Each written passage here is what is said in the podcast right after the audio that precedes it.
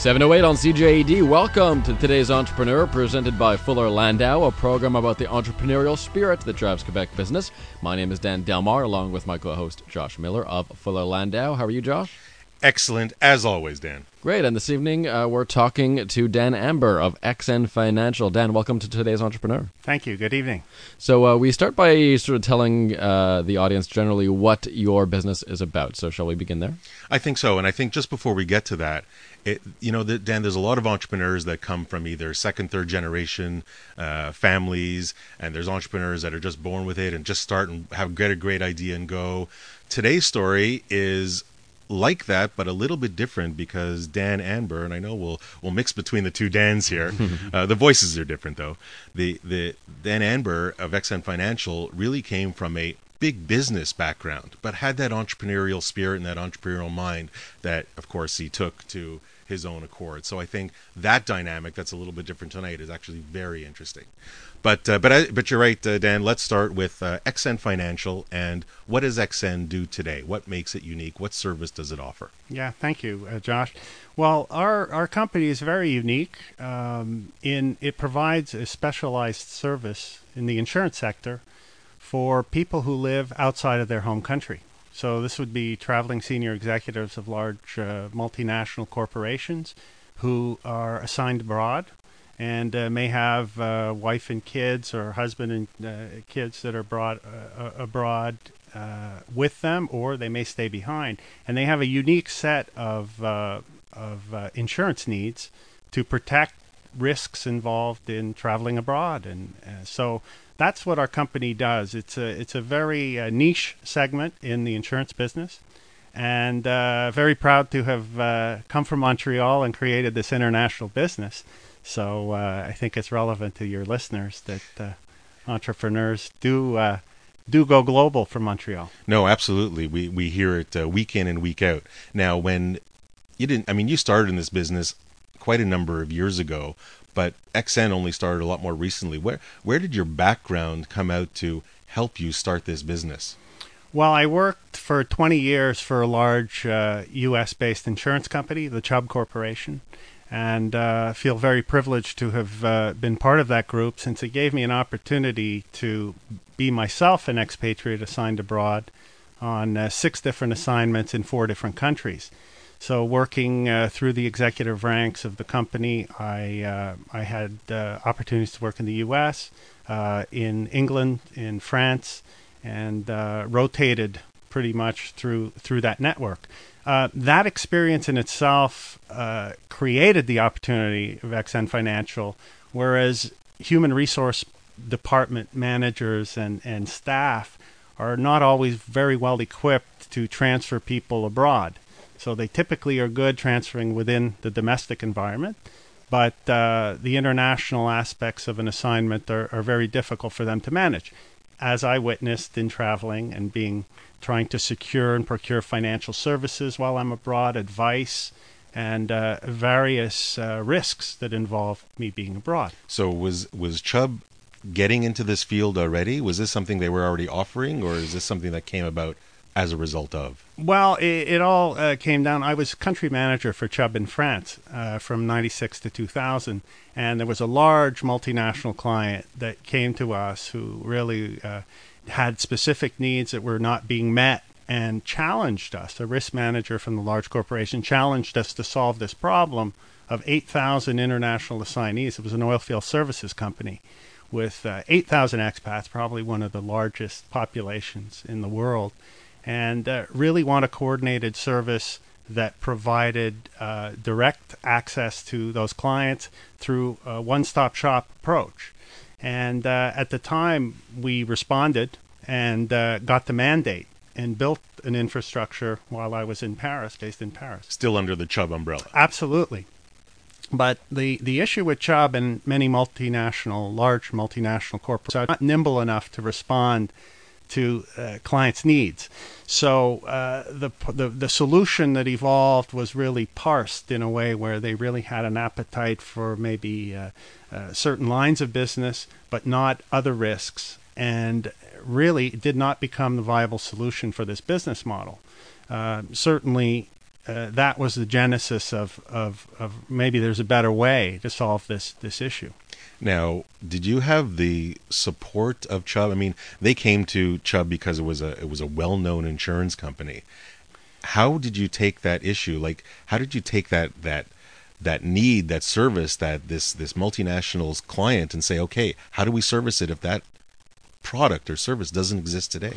Right. Well, it, it was really that's where the creative aspect and the entrepreneurial aspect came in. Where what we did is try to look at the client and, and provide client centric solutions, which means a one stop shop that would respond. So let's take an example. If you're moving uh, from Montreal to Brussels on assignment with a large Canadian multinational, you know, the first thing you're going to want to know is how's my health care going to be covered when I'm abroad? And uh, my life, my disability. So these are solutions that Chubb could not bring to the table. Uh, there's moving insurance. I've got to move my goods. I've got to store certain goods here, you know, in storage for long-term storage. Uh, I need renters or, or homeowners insurance when I'm abroad.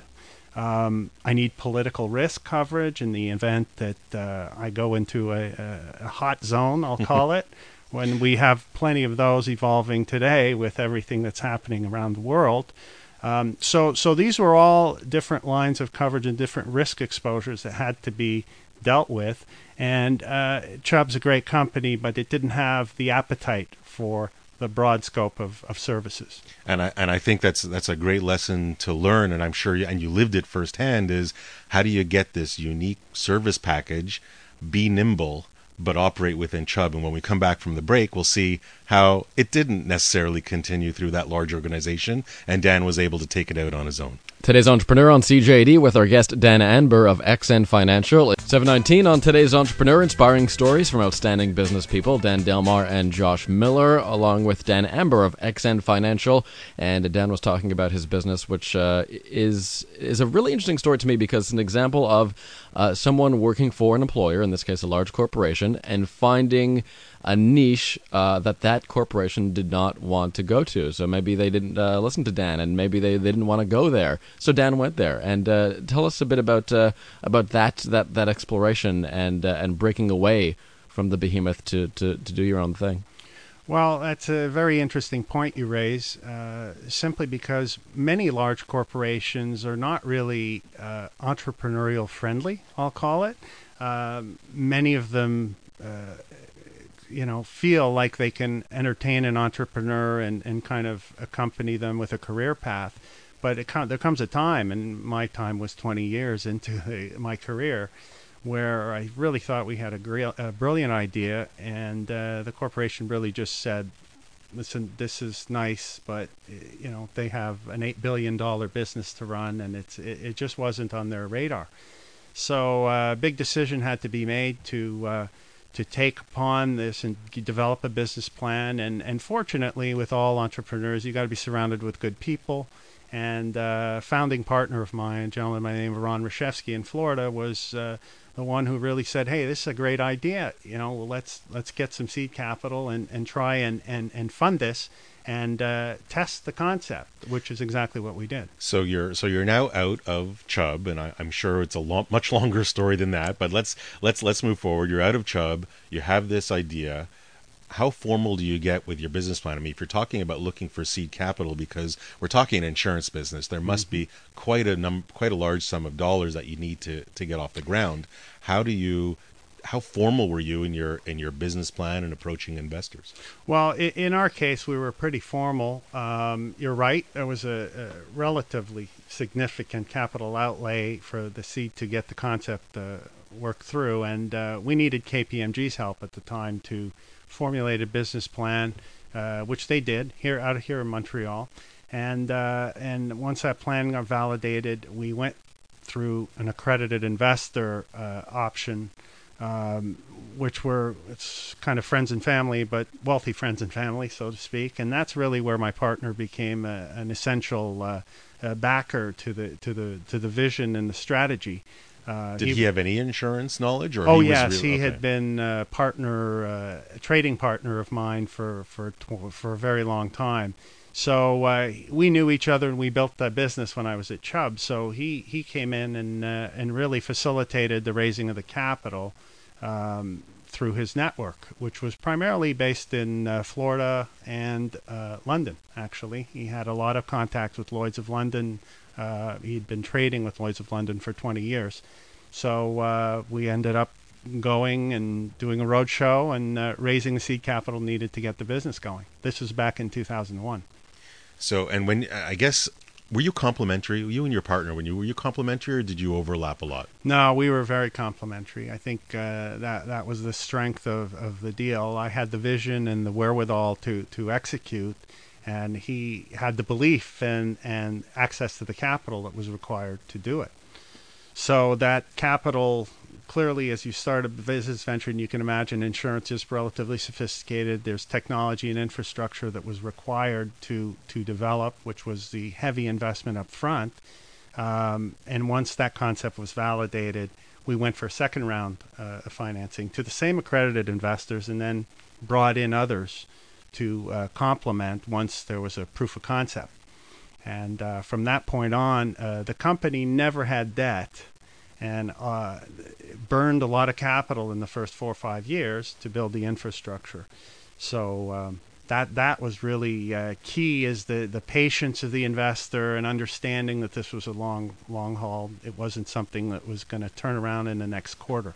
What kind of regulatory hurdles were in his way, and, and how do you set up a, an insurance company out, out from the out of scratch? Really, we'll get to that uh, on today's Entrepreneur with Dan Anber of XN Financial. 725 on today's Entrepreneur. Our guest is Dan Anber of XN Financial, and we're talking about Dan's story. He started uh, a specialized insurance business. And Dan, you must have, uh, when you're in this particular field, you must have faced uh, some very interesting, very daunting uh, regulatory challenges in terms of uh, running this type of business uh, in Canada and the States too, I'm assuming. Uh, yes, you, you can imagine that uh, today we probably insure about 60,000 families worldwide in over 120 countries. Um, so the, the, the key to uh, the hurdle of regulatory uh, compliance was Lloyd's of London. Um, Lloyd's, I'd been exposed to Lloyd's in my uh, during my tenure in uh, in London with Chubb, um, and it's a very unique uh, operation. It's not an insurance company; it's actually a marketplace that allows you to take their financial capacity and their licenses in over 100 countries around the world and actually execute your, your insurance strategies. So uh, Lloyd's of London was essential to overcoming all of those hurdles because clearly, as a startup company, we couldn't have, uh, have had enough capital, let alone will, to uh, overcome those hurdles. So, uh, unfortunately, we went to London and got everything we needed uh, as a startup, which was unusual, but the credibility and reputation of the two founding partners kind of carried the day there. So that was really the key. Now, when you're you're starting off this new business, and today it's great, you have sixty thousand families that you're insurance insuring. Day one, I mean, how do you how do people know you exist? You're no longer with this monster uh, global company. You're now on your own. How do you get the word out there? Well, you know, that was one of the things. Uh, you've got to be a little naive to take a step like that, and I say it in a kind way. But uh, so you got to be friggin' nuts. Is you got to be nuts. okay. But but the reality was is I had a real strong belief in what I was doing and realized it was a clearly an underserviced niche uh, that that needed a lot of attention. And I personally had sustained some of the lack of attention and and skill sets that existed to solve those problems. Um, so so you know it, it, it became very apparent to me that let's go. And and then you realize, okay, you're a startup, your clients are large multinational corporations. So if you think about all the bureaucracy associated with them making a decision to purchase insurance, it takes years. So we realized very quickly that the sales cycle became much longer than we anticipated. Longer and than your original business plan? Absolutely one thing that I learned about not being an entrepreneur is always takes longer than you think. Hmm. and and uh, the reality was in year one, they'd go, "This is very interesting," because we were really cutting edge, bringing technology to deliver this at a time when insurance and the web were not really compatible. And uh, they really loved the service, but didn't know if we were going to be there next year. So they say, "You know what? Why don't you call me next year?" Because they were very fascinated with it, just to see if we had the staying power. And, and this took place for, for, for two years, and there, you know, we planted a lot of seeds and, and really got a lot of attention and mobilized uh, different marketing and advertising campaigns. But the key turning point for us was subsequent to leaving Chubb, the largest client in the expatriate uh, field in the world. It's a company called Schlumberger. is an oil field services company. It's a global company based out of Paris. Program fell apart at Chubb. They just couldn't deal with it. So the client sought us out and said, "Listen, you want to take this over?" And that was it. So it's a little this bit was like ear- this was early on after you. it was probably we incorporated in April 2001, and by December 2001, the client had had uh, triggered. Today's entrepreneur with Dan Anber, our guest of XN Financial. Uh, we're going to break for news, and after that, an encouraging story, an uplifting story about why Dan chose Montreal to base his business. Uh, that's on the way on today's entrepreneur. 734 on CJAD. Welcome back to today's entrepreneur, a program about the entrepreneurial spirit that drives Quebec business. Dan Delmar and Fuller Landau's Josh Miller with you Monday nights here at 7 on CJAD. And our guest this evening is Dan Anber of XN Financial, a specialty insurance company. And very interesting that Dan chose Montreal uh, to base his business. Dan, what uh, among the cities you were considering, why did you end up coming to Montreal? Well, it's an interesting uh, question because the just to show you a little bit of the footprint of the company, the corporation was a U- Delaware holding company based in uh, Delaware with a Boca Raton, Florida headquarter. Um, our chairman at the time resided there, so there was an affinity in the investor group. Many of them were from uh, Florida. But um, the strategy really is to was to use Montreal as a back office for all global support, uh, centralizing all of the technology, uh, the document issuance, uh, everything having to do with servicing that client base around the world we chose Montreal. Montreal offers a very multicultural environment, uh, you know, fluency in, in many languages. And, uh, you know, today in Montreal, we have 15 different nationalities in our staff. Uh, we're a little bit like the UN in that respect. But uh, we also benefited from R&D tax credits when we developed the technology, which were the government of Quebec uh, sponsored programs, as well as we were designated an international financial center in, in Quebec. This was a program that was put together back in the liberal government days in the late in the mid 70s, and it was designed to attract uh, uh, foreign entities that transacted internationally. So, 75% of your business or more was international in nature. You would qualify under this program, and it gave us huge corporate and individual tax breaks. So we accumulated the back office and service support and technology development here. Uh, we do have offices in Toronto, we have offices in London, uh, England, and we also have a company in Bermuda that actually assumes a reinsurance risk.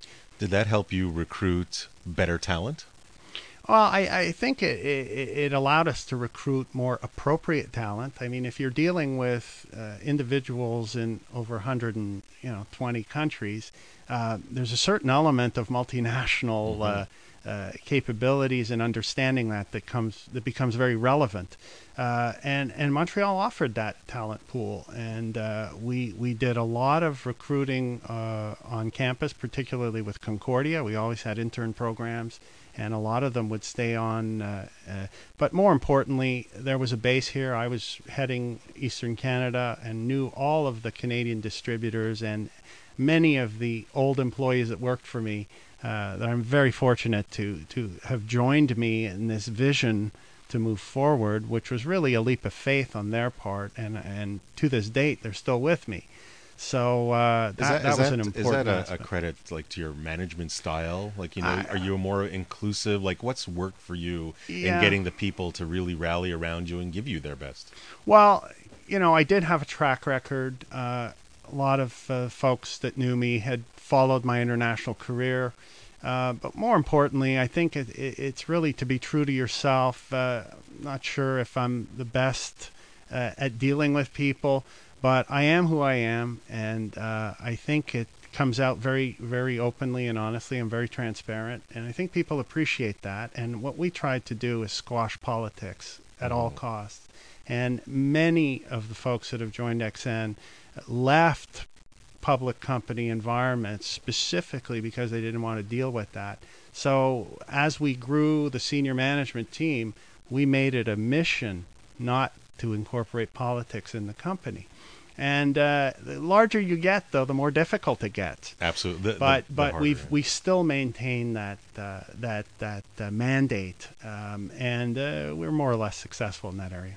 As you bring in people from uh, from international backgrounds and large companies and smaller what was your what was your secret? How did you deal with making sure the culture of XN remained the culture of XN as because as as people come in from all different environments large companies smaller companies or or no experience how do you how did you create and maintain that similar culture that helped push all forward in the same direction Well, I, I believe it just has to do with surrounding yourself with people who have the same beliefs. And what's interesting is I can go back in time and, and see there were many people that didn't fit the culture and that were actually expelled from the company. It just happens, not because of my doing, but just uh, s- seriously, if, if, if there wasn't a fit of, of uh, dignity and respect and, and, and really working very hard, but uh, people are important in our business. People are important in our company. Um, I think large corporations are losing that. Uh, they're becoming very financial oriented. Uh, what have you done for me lately? What's happening in the next quarter, in the next month? And they're going to toss people off and bring them on. And, and we, we just believe that you get the right people and the right surrounding, develop the right culture. Uh, it creates retention. It creates a working environment that is flexible and, and, and conducive to executing results. Now, the, another uh, human resources an important aspect. You mentioned earlier there's a technology component that's also hugely important. I would imagine as you're dealing with 60,000 families throughout the world, you know, staying in touch with everybody and people being on the same page and having all the same services, technology has to play a huge role. How did how does technology change and advancement over the years helped you?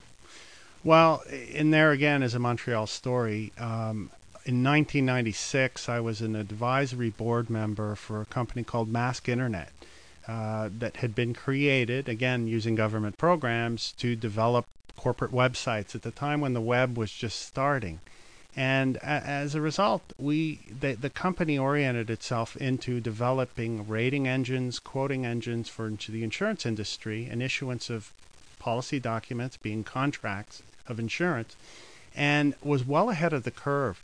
So what we did is in 2001, when we got to founding capital, we bought that company and integrated it into XN Holdings so that it had one client, which was XN, and that became the backdrop for us developing uh, the the adapted technology. I- we, the the beauty of our model is that when you serve a population in over 120 countries, they all want to access via the web the same information through a secure environment, and you can deliver sponsored or voluntary programs uh, to a population anywhere in the world. That was revolutionary in 2001. It- And, and actually, it was almost a setback for us because many investors looked at it as saying you, you're well ahead of the curve. You're a little too far ahead of the curve here. Your your clients aren't ready for this. and we said, well, that's how we're going to be different and differentiate ourselves. Now, that you, you, you mentioned earlier on that there were many different investors. It wasn't just yourself and your partner. There were a number of, uh, of, of people that, that contributed to the seed capital. Did they have? Do you plan for an exit strategy? Well, we, we executed our exit strategy uh, uh, in October of 2011. But just to come back to the investor base, uh, there were 42 investors in our company. And a lot of them just wrote checks based on who we were. Uh, they, they saw the credibility and they'd known us. And these were people in the insurance agency or retail brokerage industry who we had dealt with. And via our reputation, they thought it was a great concept and uh, the money was a lot easier to raise that way because of our credibility, our joint credibility with the founding partner. Um, so, so you know that was a very broad investor base. honestly, I don't recommend it to anyone. It's a it's a real challenge to to try and manage. But you did report to them. I mean, you had a board of directors. Oh and- yes, and everyone on the board had skin in the game. This this was uh, these were we were very successful entrepreneurs themselves, and that's that's the other lesson learned is surround yourself with people who've been there and done that. Um, and it will heighten your your your uh, ability to succeed. So I was very fortunate. I consider myself very lucky uh, to to have had that uh, gray matter surrounding me during what was obviously some pretty difficult times as you're burning capital and you're saying, "Is there an end to this?" Uh, but they Which were, I'm sure the investor is saying, okay, where's the end? Exactly, and and uh, and that actually took us into uh, you know the, you go three to five years, and it becomes five to seven years, and then after seven years, they're going, okay, what's your exit? And, and that's a very very uh, valid question. Uh, we went and uh, and started looking at the valuation of the company um, and retained a New York uh, investment banking firm to try and call it peddle the company. Uh, because the investors were had uh, suffered from investor fatigue at that point. They really had to uh, to get out. A lot of them were older gentlemen and who, who who really didn't have that time horizon. And then 2008 hit, and it was a financial crisis. So we didn't really know what strains they had in trying to liquidate some of their assets, but it became very clear we had to do something. Fortunately for us, uh, we moved along, and in 2011, uh, a French firm that I knew from my days uh, back in the late 90s in France came up, and uh, they were in the same business we were in. Actually, they were administrators of, of partners of ours and uh, they bought the company for cash and uh, we now have 300,000 families worldwide as a hmm. group, and uh, we are their America's division. They do about a billion euros in, in top line revenue. And all worked out in the end. Yes, it did. Uh, Dan Anber, XN Financial, We'll bring into the conversation Ernie Furt, tax partner with Fuller Landau, and we'll talk about taxes, of course, corporate taxes, after the break on today's Entrepreneur. Inspiring stories from outstanding business people, Dan Delmar and Fuller Landau's Josh Miller on today's Entrepreneur. Our guests, Dan Anber of XN Financial, and we also welcome uh, tax partner at Fuller Landau, Ernie Furt. Welcome back, Ernie. Thank you. So we want to talk corporate taxes, my favorite subject on this program, Josh. And you know, there's a lot of people with December year ends. favorite, yeah, Dan, you have a lot of favorite topics. Some we can't talk on air. So there, there's a lot of companies with December year ends. We're November 19th. We're about six, seven weeks away. There's definitely planning. There's definitely some things that, that companies and entrepreneurs and owners should think about before as they as they come to the, to their year end. And, and I think Ernie, you certainly have a few right off the top of your head. So why don't you just come right out with it and and give us a few that uh, that we should absolutely think about. Well, on the corporate side, you got you always have to take a look at what your salary dividend mix is like, and you have to ensure that uh, you that you take out enough money from the corporation for you to, to, to, to, be able to you know reduce your taxes accordingly in the corporation and possibly defer personal taxes in that regard as well.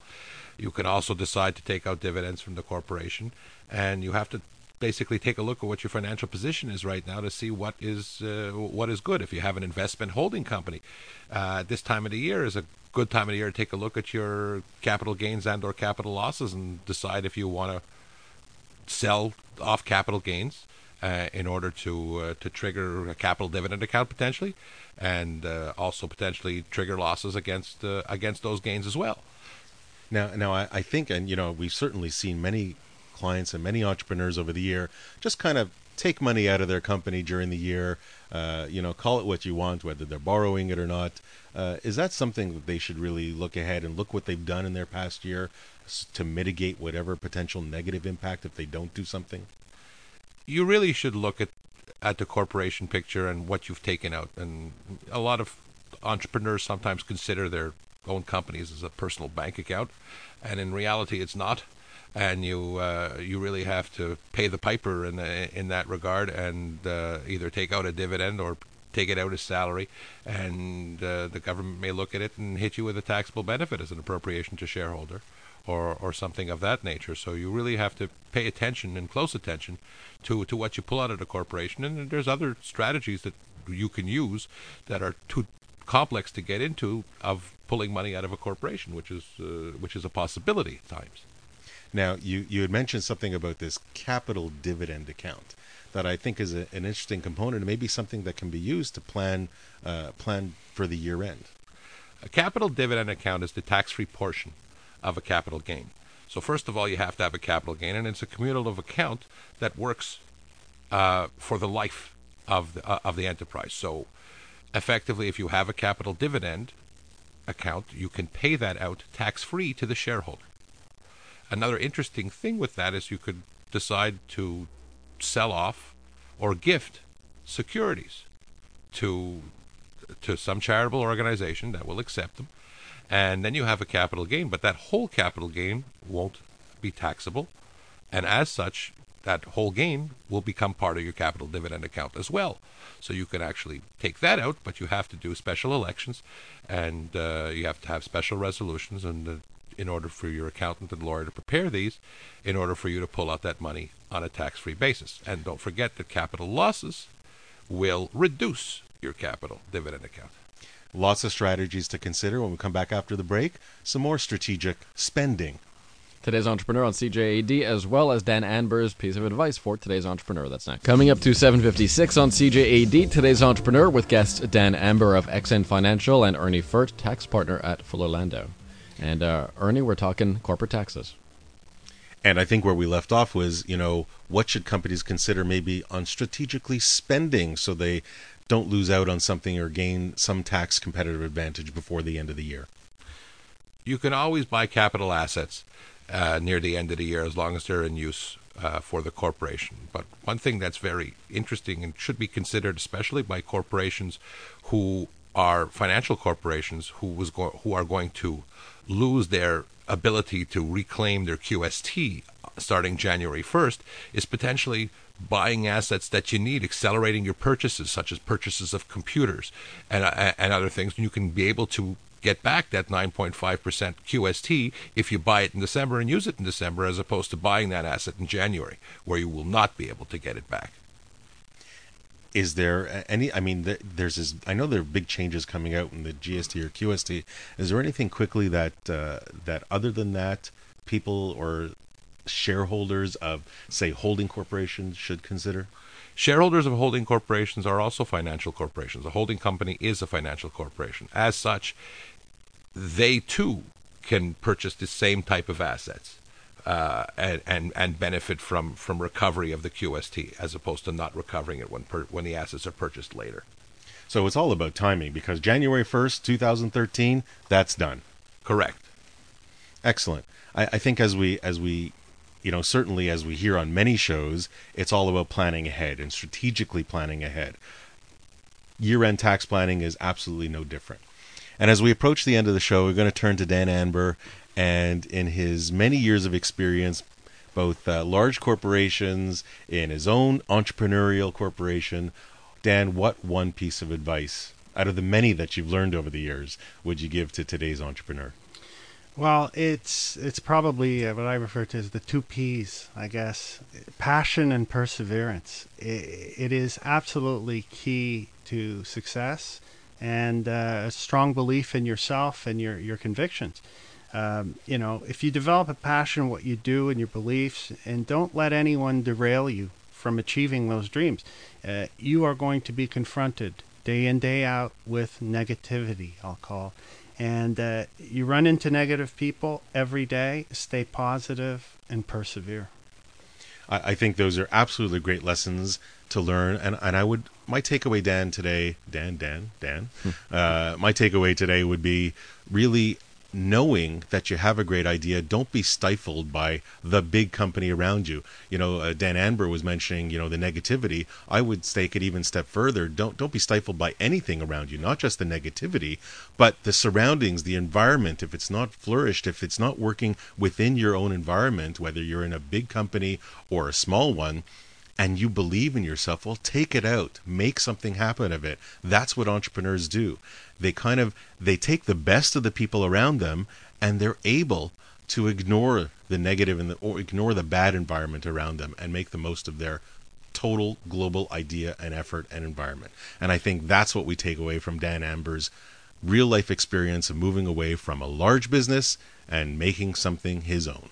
And if your employer is not listening to your creative ideas, maybe you should be an entrepreneur yourself. I think that's uh, an interesting point from tonight. So, Dan Anber, thank you very much for this of XN Financial.